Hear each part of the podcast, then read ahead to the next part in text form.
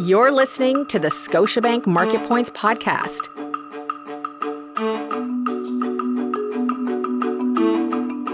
Market Points is part of the Knowledge Capital series designed to provide you with timely insights from Scotiabank Global Banking and Markets leaders and experts. Following weak IPO volumes in 2023, the pipeline of potential deals continues to expand. However, private companies looking to go public in 2024 may face tough hurdles, higher expectations from investors, and uncertainty leading up to the U.S. election in November. On this episode of Market Points, Scotiabank's Global Head of Equity Capital Markets, Michelle Khalili, sits down with John Cronin, Head of U.S. Equity Capital Markets, and Matt Sheehan, Head of Canadian Equity Capital Markets. They consider risks and opportunities for first movers that are ready to test market conditions. Hi, John. Hi, Matt. How are you? Wonderful, Michelle. Thanks very much for having us. Doing great. Good to be here. Today's discussion is going to be about the major themes on our radar for 2024. First, let's take a look back. In 2023, investors focused on the impact of rate increases by the US Fed, as well as other major central banks. Most weren't expecting robust gains in North American equity markets. So, what happened and what drove market performance? John, let's start with you. Sure. Thanks, Michelle. Yeah, it, you know, it was a bit surprising, right? We had four rate increases throughout 23, and yet we saw some pretty strong performance in the markets, in particular for tech. The Nasdaq was up 43% versus the S&P at 24 and the Dow at 14. So clearly the NASDAQ being tech heavy was a main driver. But when we look at that, a lot of that was the Magnificent Seven. They were making up a large percentage of that, and those seven names were up roughly 75%.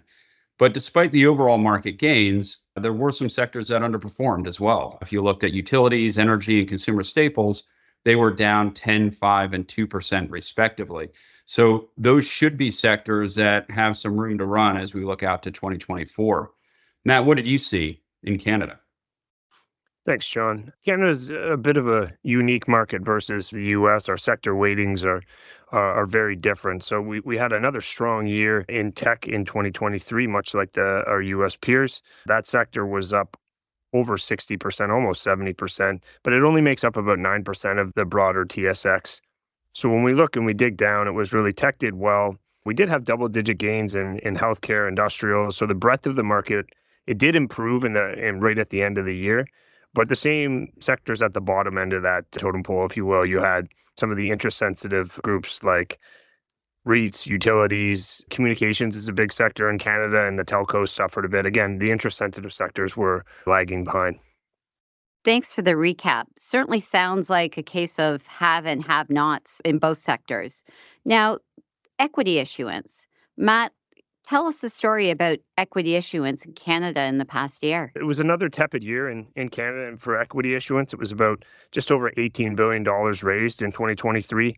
That was down substantially, call it 40 plus percent from a five year average and and almost flat-ish um, on a year over year basis. A lot of the themes that we talked about uh, above in terms of interest rates becoming higher and the impact on cost of equity, it did impact people's willingness to come to market. That being said, what we did see and what really made up the majority of that 18 billion was some very large M&A transactions and associated equity. So discrete M&A transactions in Canada made up uh, almost 60% of the equity issuance in 2023.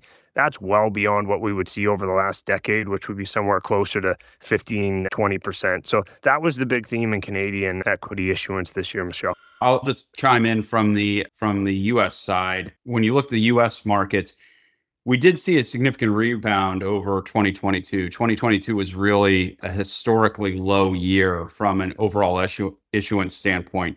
Having said that, it was three was still well below the historical long-term averages. So we did see a good increase. It was driven primarily by converts and follow-ons. We saw a little bit of IPO activity, but I wouldn't say it was anything meaningful. A few large transactions, but not a significant number of transactions, and they were mostly in the tech and consumer space. And SPACs remained quiet after huge years in 20 and 21. On the follow-on side, primary issuance was pretty limited, primarily due to valuations, lower M&A activity, and companies focusing more on free cash flow. However, we did see some secondary deals with selling shareholders taking advantage of open windows throughout the year. So, eight of the 10 largest deals were secondary transactions. The convert side was probably the most active when you look at it from a historic basis. Uh, issuance picked up meaningfully, driven by higher rates and the attractiveness of convertible coupons relative to those of straight debt. As a result, not only did we see non investment grade issuers, but we also saw a larger percentage of investment grade issuers accessing the convert market. I think it was roughly 30% that made up the convertible market. So with rates remaining elevated, we think that converts will continue to be mainstream and that convert issuance will be pretty active in 2024 as we see M&A activity pick up and companies look to address upcoming maturities just to follow on with what John was saying on converts, I think it's an important theme. It was a theme in Canada as well. It's a smaller overall number when we think about how it moves the needle in overall issuance, but uh, it was up almost 40% for the same reasons that John saw in the US, right? It's a very competitive cost of capital versus straight debt and equity right now, something that impacted 2023 and, and should impact 2024 as well. Thanks, John and Matt. John mentioned IPOs. John, if you can talk a little bit about what are those trends that we saw in 2023? Sure. Yeah, it was an interesting year, right? It was much lower volume than what we've seen historically, but there were some trends for sure. One of the things that is worth highlighting would be the subsidiary or carve out IPOs that occurred. Some very notable, sizable names such as Kenvue, Nextracker, and GE Healthcare. Uh, a lot of companies were looking to monetize and take advantage of their high growth subsidiaries to unlock value. And so we saw that for sure. I think the other thing that was definitely very predominant in the market was the presence of large cornerstone investors in transactions. These investors obviously were there to not only bolster the quality of the order book, but also create demand tension. And in that respect, I think it worked well. I think one thing that you did see, however, was you saw smaller trading floats in the aftermarket as a result. And so that obviously can come with some challenges associated with it. But overall, you know, the other thing that we would say is that consumer facing brands were were also front and center. We saw names that had a lot of both brand awareness and investor familiarity coming to market. And in a lighter market where the dynamics are more challenging, that is something that you would expect to see. Those would be the trends that I would highlight. Matt, what was going on in Canada from an IPO standpoint? Unfortunately, not much, John. In in 2023, there was kind of one IPO of note of over 150 million, which was Lithium Royalty Corp. So congratulations for them for getting that over the line in what was a tough market. All the themes in terms of the challenges for IPOs are the same here, but it was a very muted activity for IPOs in Canada. We expect that to change in 24, and we'll get into it a little later in this discussion. And certainly we saw valuations start to recover, and that was a change as we went into the back half of the year. And certainly that could be a large driver of issuance in 2024. Matt, can you tell us a bit more about that? Yes, thank you, Michelle. And uh, don't want to oversimplify things in a very complex market, but in short, as valuations increase and private companies and, and public companies are looking at different costs of capital, um, the more that the valuation is attractive in public markets, the more likely we're going to see IPOs and follow-on issuance. It's it's pretty simple. So when we look at valuations overall in the U.S., we're we're already back up above average. So if you look at the S&P 500, its PE at the end of the year was almost 18 times. So that was up more than half a turn from 2022. It's still below the levels in 2021 where we saw PE got up to kind of 21 times, but well above the 10-year average of 16 and a half. In Canada, we've been slower to recover. Part of that is is the sector weights that we talked about before, so we don't have the tech weight that we do in the US. But that being said, the premium in the US uh, versus Canada is almost in every sector. If we look at the composite overall, trading at just under 13 times at the end of the year, kind of 12.8. That's again, that's up slightly from 2022, but still well below 2021 at 15 times or 15 and a half times, and the 10 year average of almost 15 times as well. So the Canadian market has some room to run. I think it's necessary before we start to see broad based equity issuance, but valuations have recovered from where they have been before or where they have been over the last couple of years. We're not quite there yet in Canada, but not much more to go. And John, what bodes well for overall ECM activity? Well, I think a clearer economic picture is certainly going to help. So, better understanding where the Fed is going from a rate perspective. I think investors are going to be focusing on that very closely, and that will translate into issuance activity and how issuers look at the market. I think with rate cut expectations in the market and some debate about when those are coming, generally speaking, that should be a catalyst for valuations and that should help activity as well. I think the other thing that will help drive activity is going to be M&A. And we haven't seen historically in 23 much M&A activity, but as we look to 24, we're already seeing some green shoots there and some activity picking up. And as we do, that should drive issuance into the equity capital markets and the convertible capital markets to finance the transaction. So those I think would be the main drivers. And certainly anybody that's coming with a good defined use of proceeds and a catalyst for the stock should be received well from an issuance standpoint. Thanks, John. Now, looking at balance sheets, certainly the financial strain of higher interest rates over the past year has increased the need for equity capital for many corporate clients. Add that to depressed equity issuance over the last one to two years. And certainly it can result in a potential recovery of equity issuance in 2024. Matt, what are your thoughts on that? It's an interesting aspect to what we expect for 2024. As most people know, equity capital markets kind of does well on either side of the barbell. When valuations get really, really high and the market's going well, people come to market. The other end of the barbell, where the market's really struggling, usually coincides with economic struggles and sometimes distress. So I want to be specific. There's not distress overall in the market what we have seen is we have seen balance sheets overall, and it is sector specific. You have seen balance sheets expand. Part of that's just the access to capital, but a lot of it's just the cost of capital. And we have seen people try to take on less debt given that increased cost. That impacts certain balance sheets in certain sectors more.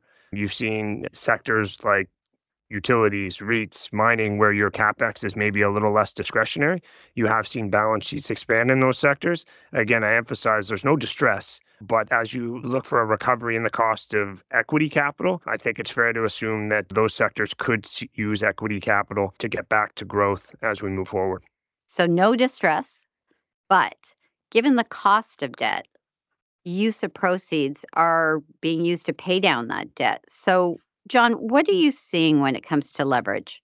Well, I think certainly when balance sheets are are larger and leverage is a bit higher, and yet you have capex that may be non-discretionary or growth oriented, you're going to need to use external sources of capital, not just fund internally or add leverage to the balance sheet. So we expect that as we see M&A activity pick up, as we see companies potentially fund some non-discretionary items, that they're going to be accessing external sources of capital in particular on the equity side and probably also on the convertible side as it pertains to M&A. So I think the ability to fund internally goes down and the need to fund externally goes up. So there have been a drought of IPOs in 2022 and we've had a limited issuance in 2023. And so that's led to what we have now a healthy backlog of private companies. And some are watching and waiting for that window to open up to tap into the public markets. Over the last one to two years, many of those private companies have improved their financial profile. And as they're waiting for market stability, they're looking at those windows. So, what are those factors that could support a successful IPO season, Matt? I think a point that that we need to make here is that as much as issuance has been tepid over the last couple of years, it's really been a supply issue, not a demand issue. And I think it's important because it does bode well for 2024. And what I mean by that is it's, it's really been a lack of supply. So the cost of capital has not been adequate enough for companies and issuers to use the cost of equity to grow pay down debt, all the other uses of proceeds. We've seen lots of evidence of the ones that have found those appropriate uses of proceeds. And when they have, investors have been there. You can look back to Enbridge, which was the single biggest equity transaction in Canadian history, which was multiple times oversubscribed. Other big marquee over billion dollar transactions this year. So investors are there. You find the right uses of proceeds. You can show growth. Canadian, global, US investors, they showed up. I think that's important to note and something important to focus on as we move forward into 2024. Ideally, valuations get a little bit better, more use of proceeds come up for companies, issuance recovers, but we do feel that investors are there. So when when we look at IPOs and really when we see an opening of the IPO market, we have seen a bit on the south side of the border, but in Canada, it, it'll be led by quality. You're going to need businesses of size, of quality, of predictability. These are the characteristics that we really need to have the IPOs that come out of the gate. If anything, when I talk to investors and, the, and we look back at the boom IPO boom of 2021, there were some great companies. Some have done well, others have struggled. A common theme from investors is liquidity. I think that's one thing that investors are really going to look for. They're going to look for bigger companies. So if things don't go the way they expected, that there is in situations where companies become orphaned. I think liquidity is going to be paramount, quality companies, quality management teams, but I'm really looking for sizable companies with with growth stories investors have the ability to go out and buy companies in the Canadian market relatively cheap today. So we need to focus on companies and they're going to have to offer something unique. And growth in the Canadian market is still is still unique given some of our sector weights.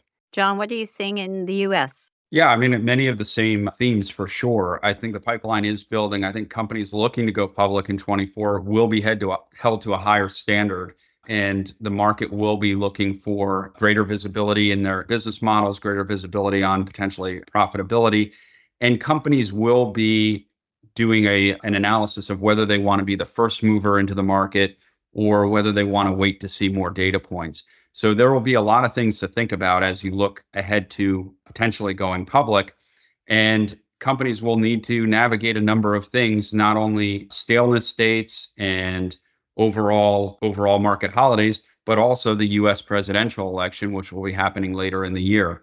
So we do think that companies will be taking advantage of the testing the waters as they have previously, but probably doing it even more so to make sure that they've got a good sense for how investors think about their stories and what their opportunities are and what their windows are. So that will be an important piece of the reopening of the market. In terms of valuation and liquidity as we look into 2024, with the uplift in valuation, we think issuers are going to be looking much more closely at accessing the market, both IPOs and follow-ons. I think certainly from a follow-on issuer's perspective, with valuations having recovered and moving in the right direction, it makes it a lot more palatable to go out and raise primary equity to fund CapEx, to fund acquisitions, and and other primary uses. And from an IPO standpoint, it certainly is a lot more attractive both for the issuers as well as their stakeholders, that being private equity or venture capital firms. We think valuation will be a driver for more activity. And we also think valuation will be a driver for more M&A activity. With valuations up, companies are a bit more willing to pull the trigger on a sale. And with valuations up, companies that are a potential acquirer are more comfortable using their stock as currency. So we would expect that M&A activity will pick up as well, which will also drive issuance. One element that I, I, think we should touch on here with IPOs as well is the current private equity environment. I think private equity fundraising is becoming incrementally difficult. It's probably just a point in time. It's not something we expect to to last for for years. But private equity companies are focused on monetizations. You're you're seeing it in some of the secondary sell downs that that John talked about earlier. There's been a couple in Canada but when we talk about monetizations, if you're not selling businesses to other private equity, IPO is a valid option. So I think as we look forward into 2024, those businesses have to have the characteristics that that we've all spoken about. But I wouldn't be surprised to see private equity look to the IPO market for this monetization trend. No question. I would agree. I think that it, it's certainly a viable option for private equity. And I think just given where we are in portfolios, that will be something that private equity investors will be looking at. One thing to note on the US side, we are making significant investments into our overall US business with particular emphasis on the tech, healthcare, and energy transition sectors, which will continue to complement some of our existing and very strong sectors, that being real estate, utilities, and energy. And we certainly are also very active on the consumer and industrial space. So we think that our growth in the US is going to continue and be robust, and we're excited about continuing to serve our clients in the US and abroad. Another thing to mention is that we do have a robust equity private placement effort led by Charles Carrez. This will be key as companies will look to do incremental private rounds or companies that need a little additional capital before going public in 24 and 25 will look to raise that capital to be ready. So we think it'll be an important way for us to help support our clients. Matt, John, great discussion. Thanks very much for joining us. Thank you. Appreciate it. Thanks for having me, Michelle. Thanks for listening to Scotiabank Market Points. Be sure to follow the show on your favorite podcast platform. And you can find more thought leading content on our website at gbm.scotiabank.com. This communication does not constitute investment advice or any personal recommendation to invest in a financial instrument or investment research. This communication is provided for information and discussion purposes only. An investment decision should not be made solely on the basis of the contents of this communication. It is not to be construed as a solicitation or an offer to buy or sell any financial instruments and has no regard to the specific investment objectives, financial situation, or particular needs of any recipient. The information in this communication is based on publicly available information, and although it has been compiled or obtained from sources believed to be reliable, such information has not been independently verified, and no guarantee, representation, or warranty, express or implied, is made as to its accuracy, completeness, or correctness. Past performance or simulated past performance is not a reliable indicator of future results. Forecasts are not a reliable indicator of future performance. Please refer to our legal disclosures on our website.